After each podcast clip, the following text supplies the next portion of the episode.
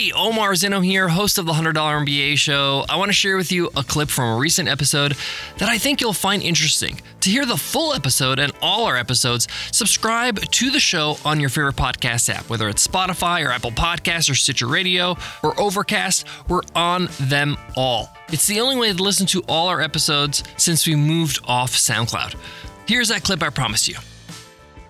Retargeting ads are the most low hanging fruit out there when it comes to converting more customers. And I'll explain why and how to get started. If you're frustrated with running paid ads and not getting a return on investment, this is the easiest way to get an ROI because you're not trying to convert cold customers.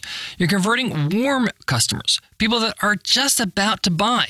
And this gives them that nudge they need to make that decision and pay you money. Don't worry, it's not that complicated and you don't need to spend a fortune.